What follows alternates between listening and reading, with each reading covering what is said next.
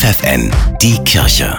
Regional. Mit Steffi Behnke für die Region Braunschweig. Das Bistum Hildesheim, zu der auch die Region Braunschweig gehört, will bis 2035 klimaneutral werden. Einen kleinen Beitrag dazu leisten auch die Goslarschen Höfe der Caritas mit ihrem sozialen Kaufhaus. Das Motto hier: Nichts ist unbrauchbar, das sagt Hofleiter Holger Pape. Da geht es eben darum, dass ja alles, was wir sonst vielleicht schnell mal auch einfach entsorgen, eben bei uns eine zweite, dritte, vierte Nutzung erfahren kann, statt entsorgt zu werden. Bestes Beispiel, 20.000 Kleidungsstücke pro Jahr wechseln hier im Laden den Besitzer.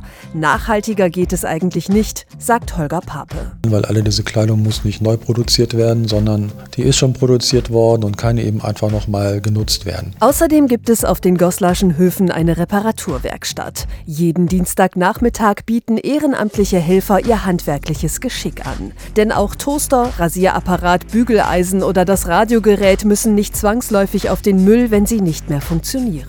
Und oft bekommt man auch in der Reparaturwerkstatt die Auskunft, die Reparatur lohnt sich nicht, weil die Lohnkosten so hoch sind und da unsere Ehrenamtlichen auf Lohnkosten eben nicht angewiesen sind und darauf verzichten, können dadurch Geräte länger genutzt werden, wo einfach ein Kabel neu angelötet werden muss. Also relativ simple Ursachen, die man eben auch schnell beseitigen kann, wenn man eben weiß, wie und die Männer wissen wie. Nichts ist unbrauchbar, das ist das Motto der Goslarschen Höfe. Und im Übrigen auch, niemand ist unbrauchbar, denn auf den Höfen der Caritas haben vor allem Menschen mit einem seelischen oder körperlichen Handicap eine Arbeit gefunden.